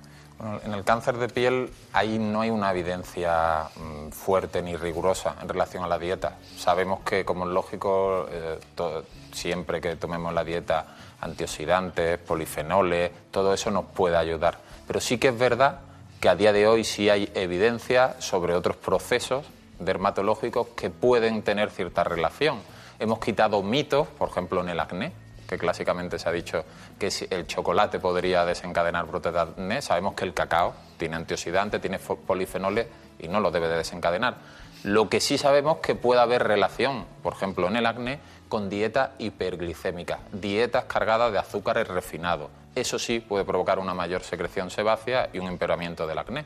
O, por ejemplo, hay evidencia, se publicó en el 2005 en el Journal eh, de, la, de la Academia Americana, cómo el, uso o la toma en la dieta excesiva de lácteos y curiosamente desnatados podría asociarse con brotes de acné. Es decir, cada vez hay evidencias más de efectivamente algunas situaciones o, o algunas dietas no equilibradas que podrían agudizar una enfermedad dermatológica. Claro, claro. No es un asunto menor porque el que usted está matizando ahora, porque claro, aunque haga cirugía convencional y cirugía de MOS o tratamientos eh, muy especializados para tratar el cáncer, eh, sí es cierto que hay un libro, una monografía sobre dermatología, dieta y dermatología también, que es del doctor Moreno, creo. José Carlos Moreno de Córdoba, eh, y además compañero nuestro y, y está con nosotros en Andalucía y trabajó mucho con la monografía de, de dieta y dermatología. Y en ella ponen en evidencia algunas de las cosas que, que acabamos de, de comentar. Claro. Entonces, entonces podríamos jugar un poco a los binomios muy fácil, muy rápidamente, pero muy brevemente, si Sí. se puede, ¿no? El de dieta y acné, ya lo ha dicho, pero es una relación controvertida. Es una relación controvertida, aunque hay evidencia en relación a lo que hemos dicho, ¿no? A lácteos y sobre todo dietas hiperglicémicas. Tenemos que saber que el consumo excesivo de azúcares refinados sí podría en algunas personas eh, aumentar o, el número de brotes o la intensidad de los mismos. ¿Y qué me dice la dieta y, y el- y en relación acné y los lácteos? Lo, lo que hemos comentado, lácteos desnatados, se ha visto que por el proceso de descremación de la leche, cuando es excesivo la ingesta, podrían también aumentar la secreción de andrógenos y esto podría redundar en un aumento en el número de brotes o la intensidad de los mismos. Y la enfermedad o patología de moda en dermatología, la dermatitis atópica La, la dermatitis atópica. y la dieta. La dieta, una dieta equilibrada, ácido omega. Hay cierta controversia y se está trabajando mucho con los probióticos, si bien no hay evidencia rigurosa, pero se quiere intentar ver si efectivamente estos y las cepas determinadas, porque en el mundo de los probióticos, y el otro día tuvimos la oportunidad en nuestro departamento, en nuestro servicio de dermatología, de compartir conocimiento con, con un eh, internista infectólogo de la Universidad Católica de Murcia, que está trabajando mucho en este tema, la posibilidad de definir cepas propias de probióticos que pudiesen ayudar. Pero a día de hoy es verdad que no hay una evidencia rigurosa que nos, que nos pueda ayudar en la indicación de los mismos en la atopia. Claro. Y, y- y si hablamos de, de, concretamente eh, de, en relación con la psoriasis, ¿la dieta le puede influir? Puede influir, pero ocurre aquí casi como en la mayoría de enfermedades, una dieta tipo mediterránea, es decir, una dieta que nos serviría casi todos. Lo que sí hemos visto en los pacientes con psoriasis, que mantener un IMC, es decir, un peso equilibrado, un índice de, un índice de masa corporal adecuado, le puede ayudar mucho. Hemos visto como en los pacientes con psoriasis, cuando pierden poquito peso, estamos hablando de 3, 4, 5 kilos, tienen mejor respuesta al tratamiento. Por lo tanto, a todos nuestros pacientes con psoriasis no nos queda otra cosa que recomendarle una dieta Claro. adecuada y, ojo, ejercicio, que sabemos que es muy positivo para todos. ¿eh? Está bien. Ejercicio que todo el mundo dice que hace más del que hace y que habría que hacer prácticamente alrededor de tres veces por semana y por lo menos una hora, ¿no? Entre media hora y una Lo que hora. pasa es que hay incluso quien está haciendo ya en exceso, ¿no? Eh, yo- esto no Sí. es que haya una evidencia científica, pero está claro que todo en exceso llevado a- al al límite no es positivo, ¿no? Y yo cada vez veo más y veo en el día a día de la consulta como pacientes que vienen por otro motivo, pero hacen un, un intenso ejercicio físico, pues bueno, está la moda de los maratones, del crossfit, de todo esto. Veo como incluso tienen un envejecimiento que puede ser acelerado a su edad. Es decir, que como siempre el- en el equilibrio está la virtud y en el ejercicio yo por lo menos lo tengo claro. Sí, sí, ese es, un tema para tratarlo en profundidad, ¿no? Porque las tortugas viven Mucho. muchos años y no se mueven prácticamente, ¿no? Pero bueno, bromas aparte, bromas Sí, aparte porque son condiciones biológicas diferentes. Oiga, una, una cuestión, eh, la base fundamental es para nosotros el cáncer de piel no melanoma y hay dos tipos, el vasocelular y el espinocelular. ¿Me puede decir alguna matización de cada uno? Que el carcinoma vasocelular eh, muchas veces se presenta como una pequeña heridita en el rostro, en la cara, que no cicatriza, como una costrita que aparece, desaparece, y cuando ocurre esto, porque una herida normal en la piel cicatriza en tres, como mucho cuatro semanas, pero heridas que no cicatrizan, eh, lo que los dermatólogos llamamos pápula, es decir, lesiones que podemos palpar, que van creciendo en el tiempo y que no estaban ahí, debemos de consultar, porque es verdad que ponemos el foco, la gente piensa en los lunares, en los cambios de los lunares, y hay más cosas más allá del cambio lunar. Y los espinocelulares que son menos frecuentes, pero son más agresivos y hay que tenerlo en cuenta que el vasocelular, ya que tiene capacidad de dar metástasis, muchas veces aparecen como proliferaciones carnosas de la piel, la gente también los confunde con heridas y no consultan. De ahí la importancia que ante cualquier cambio en la piel, ante la aparición de lo que pueda parecer una pequeña herida, que curiosamente los pacientes no lo relacionan, y da igual en Málaga, en Madrid, que en La Coruña, con, con una herida que se han hecho con la montura de las gafas, con un rocecito que me hice con la rama de un árbol, con un arañazo que me hizo mi nieto. Es curioso que le dan forma a lo que es el inicio de un cáncer de piel. Está bien, está bien, lo interpretan así. Lo interpretan así. Bueno, vamos con un tema muy para nosotros apasionante que es la cirugía de Moss, ¿no? Bueno, muchas personas cuando dicen es que me van a hacer la cirugía de Moss y no saben quién es Moss. Moss es Frederick Edward Moss, que en, los años recuerdo- 40 y tantos. Sí, sobre el 38 por ahí, que era estudiante de medicina entonces y es- trabajaba en la Universidad de Wisconsin Madison y bueno, y ese era era una persona, ¿no? Claro, era una persona. Bueno, y desde entonces no hemos avanzado nada en ese tipo de cirugía, lo, hace tan- lo hacía tan bien que, que lo- os ha quedado ese nombre. Eh, él, él lo hacía muy bien y el método en sí ha sido la base, sí, sí, sí ha evolucionado, ¿no? porque él fijaba el, tejido antes de, de intervenirlo ¿no? y ahora se hace la, incisión, se estirpa el tumor, biselando, permitiendo los, los bordes para que luego se puedan estudiar. En sí, para que a los telespectadores le quede claro, lo que conseguimos con la cirugía de Mohs es una cirugía controlada al microscopio. Es decir, yo quito, y no solo lo que veo a simple vista, y voy eh, con el bisturí, sino que una vez que se quita y antes de proceder a reconstruir la zona donde he quitado el tumor, el patólogo, el mismo dermatólogo, estudia de manera tridimensionalmente. Clásicamente se dice que la pieza, el tumor, se corta como si fuese un pan de molde, porque se corta con diferentes eh, secciones y se valoran todos los bordes. Y el patólogo nos comenta como un uso horario cómo está la excisión. Es decir, queda tumor, por ejemplo, de 12 a 3 en el borde lateral, o por desgracia también hay tumor en el borde profundo desde las 6 a las 7. Entonces ya el dermatólogo solo incide en esa zona. ¿Qué es lo que nos permite esto? Optimizar. Estirpamos solo donde Claro. hay tumor. Claro, ir guiados. Ir guiado. La cirugía de Mohs es un tipo de cirugía microscópica controlada, de manera que el paciente permanece en el quirófano, mientras el tumor extirpado es estudiado por el especialista en anatomía patológica desde todos los ángulos posibles. Lo analiza cuidadosamente para verificar que los márgenes del tumor están libres de enfermedad, por lo que las posibilidades de que se reproduzca son mínimas. Cuando el examen microscópico revela que ya no queda tumor, la herida se puede cerrar. Esta es la técnica quirúrgica más eficaz para tratar y curar ciertos tipos de cáncer de piel, ya que lo hace con menos daño para el tejido sano. Tras eliminar la lesión se procede a la reconstrucción para lograr un buen resultado estético.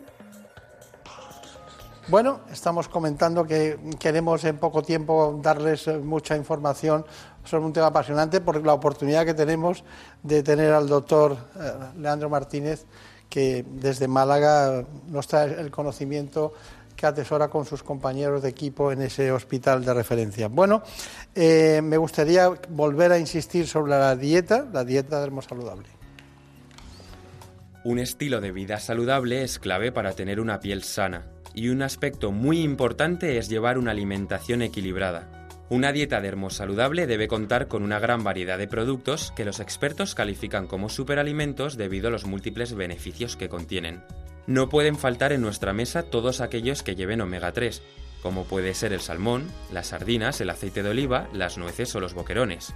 También aquellos que nos protegen de los rayos ultravioletas como los frutos rojos, la sandía y el tomate, ya que gracias al licopeno y sus propiedades antioxidantes ayudan a retrasar los signos del envejecimiento. Y otro superalimento imprescindible es el cacao puro, cuyos flavonoides cuidan nuestro cerebro a la vez que ayudan a mantener una piel sana. Joder, qué bien, ¿no? Sí, la verdad que sí. Hay aliment- chocolate. Alimentos muy ricos que realmente son, pueden ser saludables, ¿no? En su justa medida. Está bien, está bien. Bueno, vamos con el tratamiento. ¿Le parece bien? Ya hemos hablado del tratamiento por la, por la cirugía, guiada con el patólogo, van y, y- y acaban en el punto adecuado, que podríamos hablar de cómo progresan los tumores cuando son, bueno, cuando no se ha podido conseguir a tiempo. Pero ¿cuáles son las alternativas? Por ejemplo, la fotodinámica. La terapia fotodinámica es una opción que tenemos para, en el caso de carcinomas vasocelulares superficiales o a veces en tumores que no está indicada la cirugía. Es decir, la cirugía es el tratamiento de referencia en el cáncer de piel, ya sea convencional o si es necesaria, como hemos visto, la cirugía de Mohs. ¿no? Pero hay alternativas. Tumores muy superficiales podemos hacer la terapia fotodinámica. ¿En qué consiste? Pues utilizamos un fotosensibilizante, una, una crema realmente, que con- contiene metilaminolebulinato o aminolebulinato, son las dos que tenemos comercializadas actualmente en España. La aplicamos en la zona a tratar, que nos sirve también para tratar las queratosis actínicas, que son lesiones precursoras de los carcinomas epidermoides. Dejamos que incube y pasado un tiempo de unas 2-3 horas, aplicamos un ciclo de luz de unos 12-15 minutos y normalmente repetimos la sesión a la semana. Con eso tratamos pues tumores muy superficiales y podemos evitar Claro. la cirugía. ¿Y el tratamiento médico tiene algunos productos de última generación? Bueno, tenemos, por ejemplo, el imiquimod, aunque no es reciente, reciente, lo llevamos utilizando más de una década, y en un inmunomodulador tópico, es decir, en crema, que también nos sirve para tratar tumores vasocelulares superficiales, enfermedad de Bowen, que es el epidermoide in situ, también nos sirve para tratar, como hemos dicho, las lesiones, una situación parecida, ¿no? un análogo a las indicaciones de la terapia fotodinámica, tratar lesiones precursoras como las queratosis actínicas. ¿no? Y es un mundo que se está desarrollando en el tratamiento de las queratosis actínicas, estas lesiones precursoras. Células que- escamosas. ¿no? Efectivamente, ¿no? Y donde los queratinocitos están alterados y, por suerte, la proliferación a carcinoma eh, escamocelular o epidermoide es baja, pero puede ocurrir. Se estima que una de cada mil queratosis actínica puede evolucionar anualmente. Tenemos más tratamientos. Eh, Utilizamos geles tópicos con diclofenaco y hialurónico, utilizamos ingenol mebutato. Tenemos diferentes tra- tratamientos Claro. tópicos que nos permiten no solo recurrir a la cirugía y poder ah, tratar al paciente de manera adecuada. Los casos de cáncer de piel están aumentando más rápido que cualquier otro tipo, con más de 3 millones y medio de afectados cada año en Europa. Para que estas cifras no vayan a más y disfrutar del sol no se convierta en un riesgo, debemos protegernos contra los rayos ultravioleta. Hay que poner en práctica ciertas medidas entre las que están evitar la exposición solar en las horas centrales del día, usar ropa adecuada y accesorios protectores como gafas de sol homologadas o gorros que den sombra suficiente en toda la cara. Y sobre todo es fundamental aplicarse crema con un alto factor de protección. Una parte muy importante de la prevención es también la autoexploración, que se debe realizar al menos una vez al mes, prestando especial atención a las zonas expuestas al sol. Bueno, prevención. Prevención del cáncer de piel. Fundamentalmente vamos a evitar que aparezca. Si lo tenemos relacionado principalmente con una exposición no adecuada al sol, vamos a exponernos de manera adecuada, aunque parezca una incongruencia. Utilicemos la ropa adecuada, gorras, sombreros, como nos recomendaban en el vídeo, gafas de sol. Seamos inteligentes o racionales. Hay una franja horaria de las 12 a las 4 o 5 de la tarde donde la radiación ultravioleta es muy intensa. Si podemos, la evitamos. En playa, en piscina, en campo, utilicemos fotoprotectores. Lo tenemos de todas las formas, crema, gel, spray, oral. Es decir, que podemos, como es lógico, prevenir y poder evitar un cáncer de piel. Está en nuestras manos, sin duda. Importancia 100% en los niños pequeños. La radiación recibida en los primeros años de vida es fundamental. Se Por lo tanto, sin lugar a dudas, en los adultos está la responsabilidad de educarlos bien. Claro. Bueno, pues ha sido un placer estar con ustedes. Es miembro de muchas sociedades, me ha hecho estudiar mucho su currículum porque era infinito y bueno, hemos aprendido que el chocolate es bueno, los flavonoides del chocolate son muy buenos eh, para la piel en todos los sentidos y hemos aprendido muchísimas más cosas.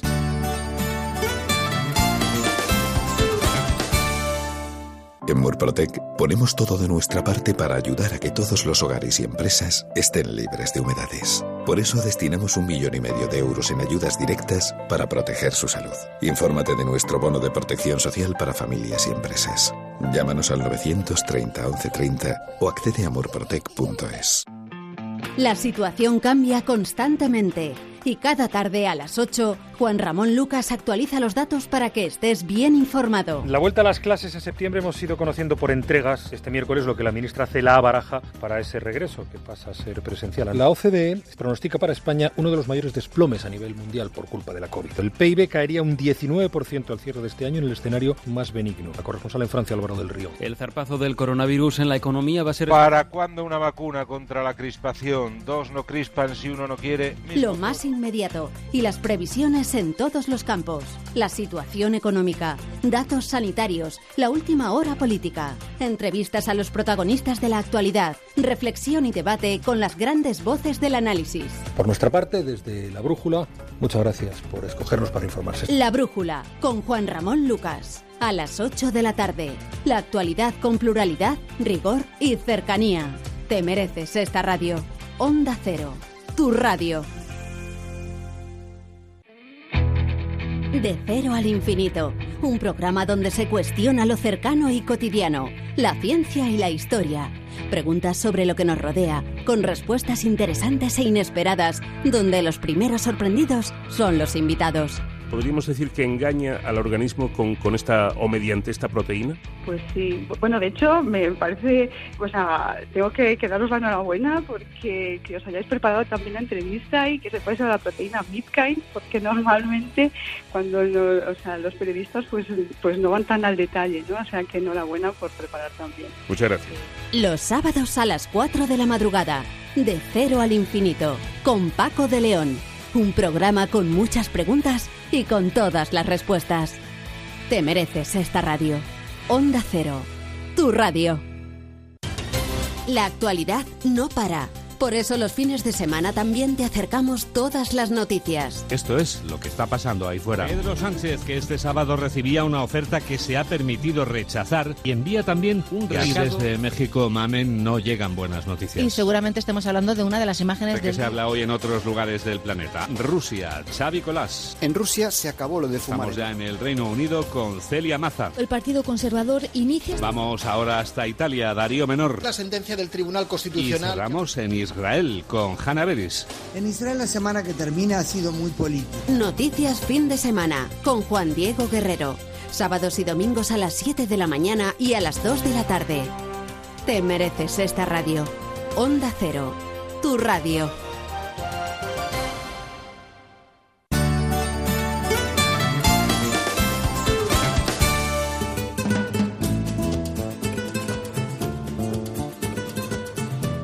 Ha llegado el momento de conocer lo que publican nuestros compañeros de La Razón en ese suplemento de A tu Salud. Saludos desde La Razón. Esta semana en nuestro suplemento hablamos sobre coronavirus y diabetes. Los especialistas ya han confirmado que ser diabético triplica el riesgo de padecer COVID-19 y de tener complicaciones graves por la enfermedad. Pero ahora los expertos investigan si el SARS-CoV-2 puede inducir el desarrollo de diabetes en pacientes que previamente no tenían antecedentes de resistencia a la insulina. La hipótesis se explicaría por el daño que provoca el virus en el páncreas. Además, contamos cuál es el interesante papel que están jugando los matemáticos en la epidemia del COVID, ya que su labor va más allá de la curva epidemiológica. Además de servir de radar, esta ciencia permite diseñar una mejor arma contra el virus después de detectar sus puntos débiles. Por otro lado, el aumento de peso y las malas posturas provocadas por el confinamiento han agravado las patologías de columna, que pueden solucionarse gracias a implantes personalizados diseñados por inteligencia artificial. Hablamos de ello con el doctor Manuel de la Torre para conocer las últimas novedades en este campo de la neurocirugía. Y para la vuelta a la normalidad recordamos cuáles son los consejos que dan los dermatólogos para disfrutar del sol con seguridad tras el confinamiento. Además, Rafael Díaz, jefe de servicio de medicina nuclear del Instituto Valenciano de Oncología, nos explica en un artículo de opinión qué es la terapia metabólica y cuáles son los beneficios que aporta al paciente oncológico. Y hablando de oncología, también explicamos cuáles son las claves del primer fármaco contra el cáncer de pulmón microcítico que se ha presentado después de dos décadas de investigación. En nuestra contra entrevistamos a la doctora Lucía Galán, conocida como Lucía mi pediatra, quien asegura que los efectos del confinamiento por la pandemia del COVID en los menores dependerá del tiempo que dure esta nueva normalidad. Pero estos son solo algunos de los contenidos. Encontrará más información en las páginas del suplemento a tu salud y durante toda la semana en nuestra web www.larazón.es barra salud. Sin más, que pasen una feliz semana. En buenas manos. El programa de salud de Onda Cero. Dirige y presenta el doctor Bartolomé Beltrán.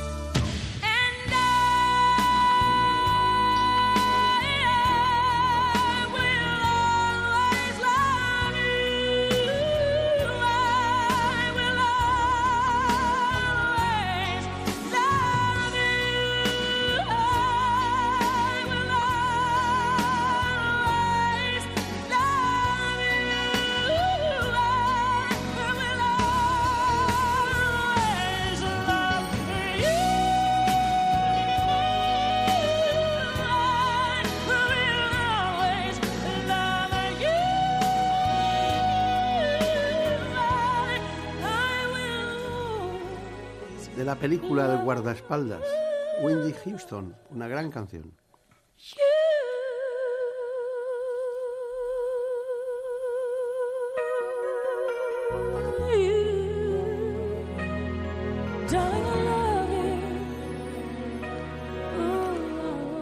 Quiero recordarles que en España cerca de un 30% de la población adulta padece insuficiencia venosa crónica, es decir, varices.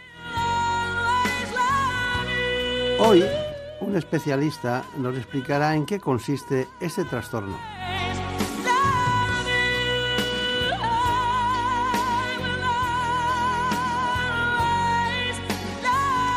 Se trata del doctor Claudio Gandaria.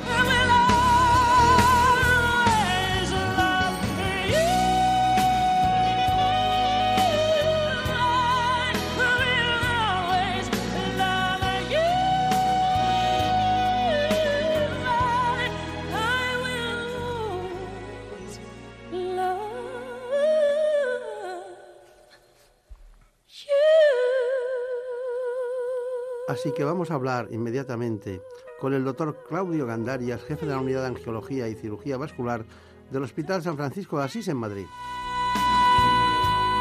Antes de oírle, vamos a conocer este informe. La insuficiencia venosa afecta en España a más del 25% de la población adulta y es cinco veces más frecuente en mujeres. Se trata de una patología cuya incidencia está aumentando en los últimos años. La manifestación más frecuente de la insuficiencia venosa crónica son las varices, un problema que además de tener una repercusión estética puede suponer un riesgo serio para la circulación. La herencia, la situación hormonal, la obesidad, el estreñimiento, el sedentarismo, la ropa demasiado ajustada o el uso de anticonceptivos orales son los factores que propician su aparición. A pesar de que las piernas o pantorrillas son el lugar más habitual donde se producen, también pueden estar presentes en otras regiones del cuerpo. Las varices se manifiestan en diferentes grados, desde pequeñas arañas vasculares a las varices gruesas, y sus síntomas van desde la pesadez de piernas, los calambres y picores hasta un fuerte dolor. Los expertos afirman que esta patología tan prevalente tiene unos costes sanitarios, sociales y laborales muy importantes. Bueno, pues aquí está con nosotros, le agradecemos mucho esta mañana el doctor Claudio Gandarias, que es uno de los grandes especialistas españoles, sobre todo porque cuando se es jefe de servicio de una especialidad en el Hospital Ramón y Cajal, uno ya tiene sobrada experiencia para poder manejar un servicio en el que se hacen muchas alteraciones de distinto tipo y condición del ámbito de la angiología y cirugía vascular. Pero hoy nos toca hablar de un asunto que no es menor, sino también muy importante, pero que es, eh, afecta a mayor número de población, no como por ejemplo un aneurisma o la carótida que les encanta a estos especialistas demostrar que son capaces de hacer esas intervenciones. Doctor Gandarias, es verdad eso, ¿verdad? Sí, sí, está claro, nos gusta operar. claro. Bueno, eh, está usted jefe de servicio, también está como jefe de la unidad de angiología y cirugía vascular del Hospital San Francisco de Asís, que está ahí en la zona, enfrente del nodo. En enfrente del nodo, sí. Del nodo, en Joaquín Costa. En Joaquín Costa, sí, sí. Bueno, eh, la, la, angiología y cirugía vascular, se habla poco de ella, se habla muy poco en los medios de comunicación porque es poco conocida, ¿no? Y bueno, yo recuerdo un libro de Martorell, ¿no? Había un gran especialista, pionero en la especialidad. Martorell, el doctor Martorell. Y el hospital, y el hospital de Asturias, ¿no? El hospital central. Ahí fue donde empezó el doctor Capdevila. Capdevila también era. Y Martorell en Valdebrón. Eran, cuando usted debió terminar eh, la, la, carrera y empezar la especialidad, eso eran los monstruos de la. Eran los referentes. Los referentes. Bueno. Pues bueno, ahora los referentes son otros. Cuénteme, ¿qué, es, qué, son las, las, cuestiones que más le interesan al margen de las varices? Bueno, nosotros tenemos mucha, un proyecto muy, muy bonito en relación con los aneurismas de aorta, la patología aórtica y también eh, la patología aórtica compleja. ¿eh? Hemos montado un equipo multidisciplinar donde realizamos casos muy complejos de, aneurismas de aorta a, todos los niveles, ¿no? no solamente aneurismas de aorta abdominal, que es lo más frecuente, sino también a, nivel de aneurismas viscerales o toracoabdominales. También estamos muy interesados en desarrollar nuevas técnicas. Hemos puesto en marcha un proyecto también muy bonito para cirugía del linfedema, como otra opción terapéutica. Y eh, también, eh, bueno, estamos muy interesados. Es que la cirugía vascular ha evolucionado tanto en tan poco tiempo que efectivamente antes no se hablaba de ella, pero es que ahora el campo de actuación es muy amplio y las técnicas que hay ahora son impresionantemente buenas, poco agresivas y con muy buenos resultados. Entonces, también a nivel de pacientes diabéticos, la patología de revascularización endovascular es, eh, tiene un éxito y unos resultados fantásticos. Claro, claro, claro.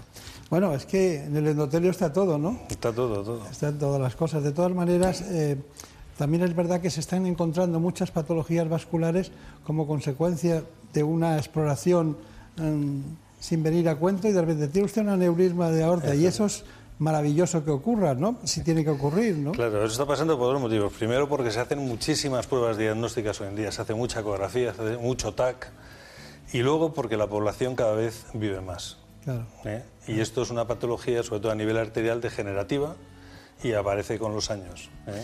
Y ustedes se, se castigan mucho en el quirófano, ¿no? están muchas horas. ¿no? Es durete, durete. La patología arterial es muy dura. La patología de las varices es más, más agradecida en ese sentido. Sí, sí. Menos dura de... Desde luego. Con el doctor Claudio Gandarias, al asunto que nos ocupa hoy monográficamente. Se trata de las varices, que son, ya saben ustedes, tras las caries dentales, la enfermedad con mayor prevalencia en la población mundial. Existen varios métodos para su tratamiento definitivo. Hay ocasiones en las que es necesario extraer las venas en quirófano a través de microincisiones, pero hay otras, hay otras técnicas.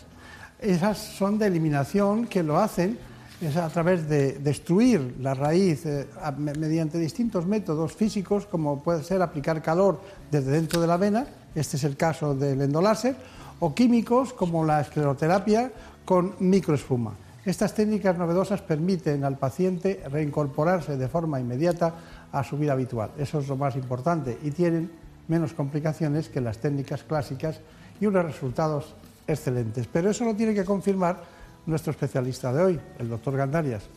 Así que mm, quería yo, si le parece, doctor Gandarias, ponerle una información de endoláser y después usted nos comenta si le parece bien. ¿eh? Son todas ellas procedentes de su trabajo diario con su equipo. ¿Cuántos son, por cierto, en su equipo? Somos cuatro, cuatro cirujanos vasculares, pero en total somos 12, do- 13 personas. Está bien, En está bien. Eh, Son pocos, ¿eh? Son pocos. ¿Cuántas camas tiene En el San hospital? Francisco de Asís, ¿eh? Ah, ah, bueno. En el Ramón y Cajal somos 50 en total. 50. Con personal administrativo, enfermeras, auxiliares y, el- y los cirujanos y los residentes, claro. Claro, claro, claro, claro. El endoláser es una técnica no quirúrgica que se emplea para eliminar las varices sin necesidad de cirugía que el equipo del Dr. Gandarias realiza desde hace más de 15 años en el Hospital San Francisco de Asís. En este caso, la paciente tiene una insuficiencia de la vena safena interna. Tras administrar una sedación suave a la paciente con control ecográfico, se punciona la vena safena, que es el vaso que más frecuentemente está afectado. Se introduce la fibra láser hasta 2 centímetros aproximadamente de donde está la vena. Se infiltra una solución de suero salino y anestésico local alrededor de la vena. Se procede a la ablación térmica de la vena safena interna y posteriormente se realizan las flebectomías con microincisiones de las ramas colaterales que son muy evidentes. Para terminar, se cubren las microincisiones con una venda compresivo hasta la rodilla y una media de compresión. Entre las ventajas que ofrece esta técnica, el paciente puede hacer vida normal al día siguiente y la recuperación es mucho más rápida.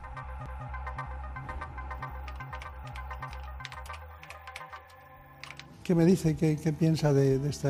¿Algún matiz, algo especial? Pues eh, el endoláser es una de las técnicas que llevamos realizando ya desde hace, pues sí, unos 15 años y ha cambiado un poco la perspectiva de tratamiento frente a la cirugía convencional. ¿eh? En los casos de insuficiencias de gesafenos es una técnica con unos resultados fantásticos. ¿eh? Se consigue cerrar el, eh, la safena con, en un éxito del 97-98% de los pacientes y una recidiva que está por debajo del 2-3%. Mucho, ¿eh? Mucho, mucho. Es una, es una técnica muy resolutiva, muy resolutiva. ¿eh? Y además se hace con anestesia local y el paciente sale de quirófano prácticamente ya despierto y a las dos horas se puede ir a su domicilio. Aporta muchas ventajas porque se puede en el mismo tiempo tratar también las flebectomías, que muchas veces el paciente viene con varices muy, muy evidentes, que también se pueden tratar con microespuma, pero eso supondría más sesiones de esclerosis posterior, más, eh, al final, más lío para el paciente que tendría que ir más veces a la consulta y en, y en una sesión quirúrgica se resuelve prácticamente el problema. Claro. Los estudios, incluso económicos, de- de- del trasiego que provocaba la cirugía clásica respecto a las. es demoledor también, ¿no? En cuanto a costes, ¿no? Claro, es evidentemente el que una persona pueda ir al día siguiente a, a- a su trabajo, se pueda incorporar a la vida laboral, pues eh, es una ventaja muy importante. Indudable. Bueno, también hemos estado, eh, en su, su equipo está la doctora Julia Ocaña. Una y- magnífica profesional. ¿eh? Sí, y entonces ella, como cirujano vascular, nos ha contado la escleroterapia. La escleroterapia es una técnica que se utiliza para la eliminación de varices. Consiste en un proceso inflamatorio eh, que lo producimos por la, inyección de una sustancia en el interior de la vena o de la varícula. El proceso inflamatorio va a producir una fibrosis y, entonces produce la eliminación de esa variz o varícula. Se utiliza normalmente una sustancia esclerosante que es el polidocanol, se utiliza en diversas concentraciones y se puede utilizar haciendo la espuma para las varices que son de mayor calibre o tamaño. Los beneficios de la escleroterapia son el eliminar las varices de una manera poco agresiva sin que intervenga un quirófano o una cirugía y bueno y sobre todo en pacientes que eh, la, esclerosis de varices gruesas como de, ejes de safena eh, se van a beneficiar sobre todo las pacientes mayores con contraindicación quirúrgica. En un principio hay que diagnosticar muy bien qué varices son subsidiarias de poderse eh, beneficiar de este tratamiento y que luego hay que quitar un poco el complejo de que, bueno, como es estético, no me lo voy a hacer, pero es que no es normal verlo en las piernas de las mujeres. Entonces, si puedes evitar que eso vaya a más y pueda terminar deteriorando la piel o algún proceso ulceroso, pues es muy beneficioso. Bueno, pues aquí está el jefe del del servicio para que nos diga la escleroterapia ventajas, inconvenientes, eh, qué puede aportar después de lo que hemos visto. La escleroterapia aporta mucho. Nosotros lo utilizamos como un tratamiento de primera intención, en lo que ha comentado la doctora Ocaña ahora, cuando tenemos pacientes con lesiones eh, tróficas en la piel, perforantes, donde no conviene o no se debe hacer heridas por el riesgo de ulceración en estos casos es eh, quizá la indicación eh, principal, hacer una esclerosis de las perforantes o de esas venas que están dañando de forma selectiva una vez que hemos tratado eh, la, vena safena con un endoláser o con algún otro método, generalmente un endoláser. La esclerosis se utiliza también mucho en pacientes con problemas puramente estéticos. Puede dejar a veces pequeñas pigmentaciones de un color marrón claro, que habitualmente se quitan bien con pomadas eh, que hacen peeling en, la piel o cremas que hacen un poco de piel en la piel, aunque espontáneamente también va desapareciendo, pero tarda un poquito más de tiempo. Es muy raro tener una complicación eh, seria con una esclerosis. Existen, si hay una extravasación del líquido, puede haber una pequeña úlcera cutánea que afecta al tejido celular subcutáneo y que tardan un poquito en curar. Esa, digamos, es la peor complicación que podemos tener. Alergias, intolerancias son excepcionales ¿eh? a, este, a esta sustancia. Está bien, está bien. Bueno, eh, nosotros queríamos preguntarle, porque en algunas ocasiones cuando se diagnostica un paciente, hombre o mujer, con, varices, varices en, bilaterales, eh, que además, que además no, no atraviesan eso que es la frontera que hemos dicho de la safena, aparte de determinadas técnicas antes de preparar la intervención, pues es bueno utilizar la fisioterapia linfática. ¿Está usted de acuerdo en esa posibilidad? El drenaje linfático, desde luego, es un arma importantísima en todos los pacientes que tienen un linfedema o una insuficiencia linfática. Y es muy útil en los pacientes que después de una intervención quirúrgica, y a veces en un endoláser, tienen un edema postquirúrgico de tipo linfático por la inflamación de los tejidos subcutáneos, ¿no? por la reacción inflamatoria. En esos casos va de maravilla. Claro, ¿eh? De maravilla. Pues vamos a poner acento, si le parece, en este asunto, poner acento en una especialidad, la fisioterapia, que, bueno, que se presta a mucho intrusismo en muchas ocasiones, pero cuando hablamos de eh, grandes especialistas bien formados y que se dedican precisamente al drenaje linfático manual, pues vamos a ver cómo hace. En este caso hemos acudido a Yolanda Robledo y hemos hecho este reportaje. La fisioterapia en el linfedema eh, tiene un abordaje integral del paciente, no solo se va a tratar un brazo o una pierna, sino que tenemos en cuenta haciendo una buena historia clínica bien detallada con todos los procesos que esa persona ha tenido o enfermedades eh, concomitantes que pueda tener y nos puedan influir en ese eh, perpetuamiento o establecimiento de ese linfedema. El drenaje linfático manual eh, fundamentalmente tiene un efecto drenante, ¿vale? que ese efecto drenante lo que hace es eliminar el exceso de líquido que, se, que está acumulado en el tejido. ¿Vale? ¿Cómo lo hace? Pues mediante la aplicación sobre la piel, directa sobre la piel, no utilizamos ningún tipo de deslizante, vamos a dar un estímulo mecánico al sistema linfático, que lo que va a hacer es que trabaje con mayor frecuencia, va a aumentar su capacidad de contracción para aumentar su capacidad de transporte y así ayudar a eliminar ese exceso de líquido que hay en el tejido y disminuir el volumen. Conseguimos eh, mejorar mucho la calidad de vida de estos pacientes porque ya les, estamos devolviendo la funcionalidad a su extremidad afectada. Eh, conseguimos una disminución del volumen que en muchos casos se puede considerar como una normalización de la extremidad y mm, ven paliados sus síntomas. Qué bien, ahí estuvo Ana Villalta, ¿no? Sí.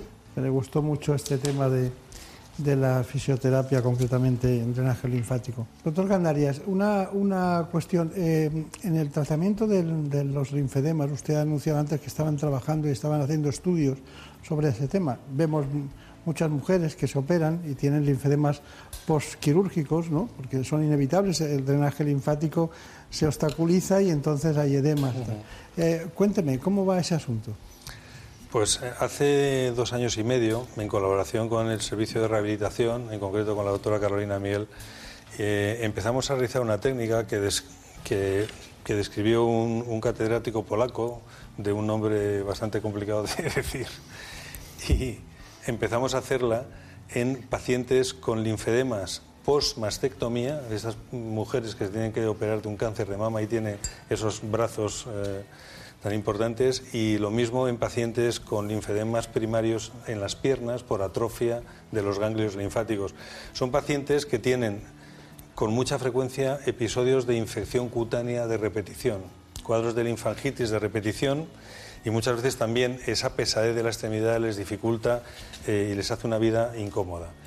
Estamos haciendo una técnica que consiste en colocar unos tubos subcutáneos multiperforados en definitiva, estamos creando un canal por el cual pueda ir la linfa que en estos momentos está obstruida y que después un fisioterapeuta que sepa hacer de verdad drenaje linfático manual pueda movilizar todo ese volumen de, linfa.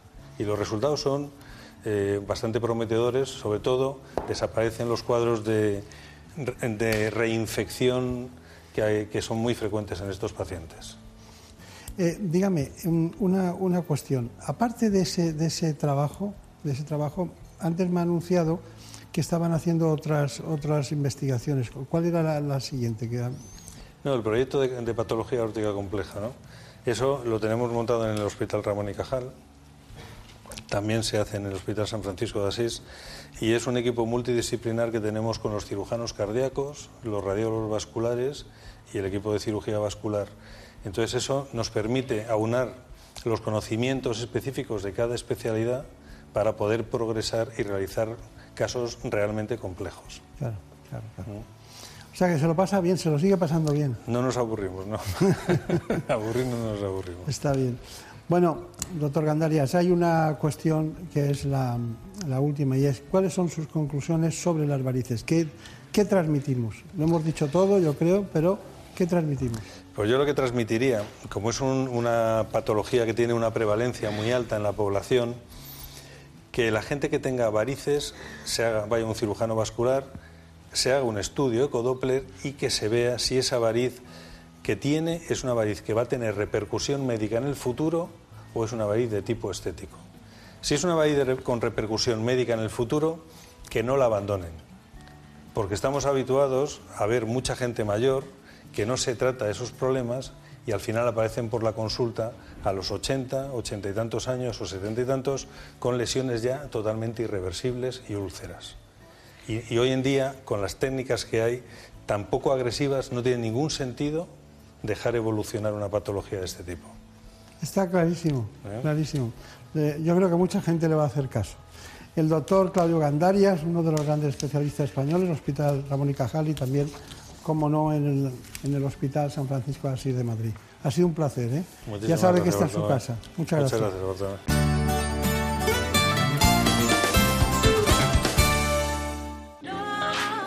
Eres de los que viven la noche por placer o por trabajo, si te gusta trasnochar o eres el primero en levantarse, sintoniza No Sonoras, las madrugadas de José Luis Salas. Nosotros ahora nos encargamos de entretenerte y acompañarte. Esta es la radio para la España de trasnocha. Lady Gemma Roy, todo listo, montando el revistero. Todo. Nos vamos pitando la tienda de aplicaciones a la Manolo Historia de Manolo Gutiérrez. Muy buena. ¿Qué tenemos en ese escaparate de aplicaciones? Mira, la primera te va a acumular todas tus contraseñas, ¿vale? Y todo lo Vas a jugar al Comecocos con Gemma Ruiz. Vamos con ello. Vamos a escuchar el audio a ver si sabes de qué serie se trata. ¿Cuál crees que es?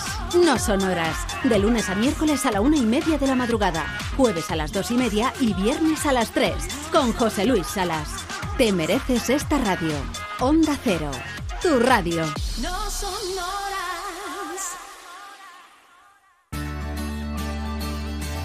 En buenas manos. El programa de salud de Onda Cero. Dirige y presenta el doctor Bartolomé Beltrán. Por un beso tuyo, contigo me voy. No me lo pregunto, contigo me voy. Que se me fue del alma, contigo me voy. Yo me voy, yo me voy, yo me voy, yo me voy. Aquí vamos al galope detrás de la música de Daniel Solís. Y al trote, como siempre, detrás de la producción de Marta López Llorente. Que sigue siendo la otra santa de Ávila.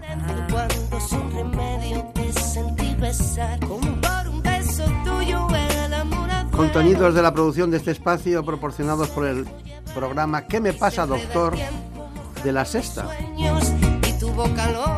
Les recomiendo dentro de un rato a las 9 de la mañana que vean nuestro espacio ¿Qué me pasa, doctor? en la sexta.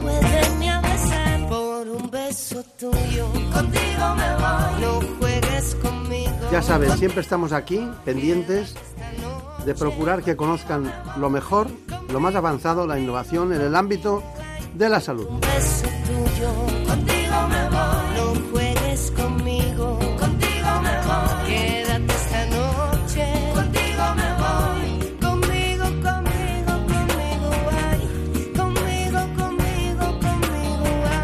Les dejamos, les dejamos, pero seguiremos aquí como siempre, ya les digo, hablando de salud. Por un beso tuyo, contigo me voy. No me lo pregunto, contigo me voy.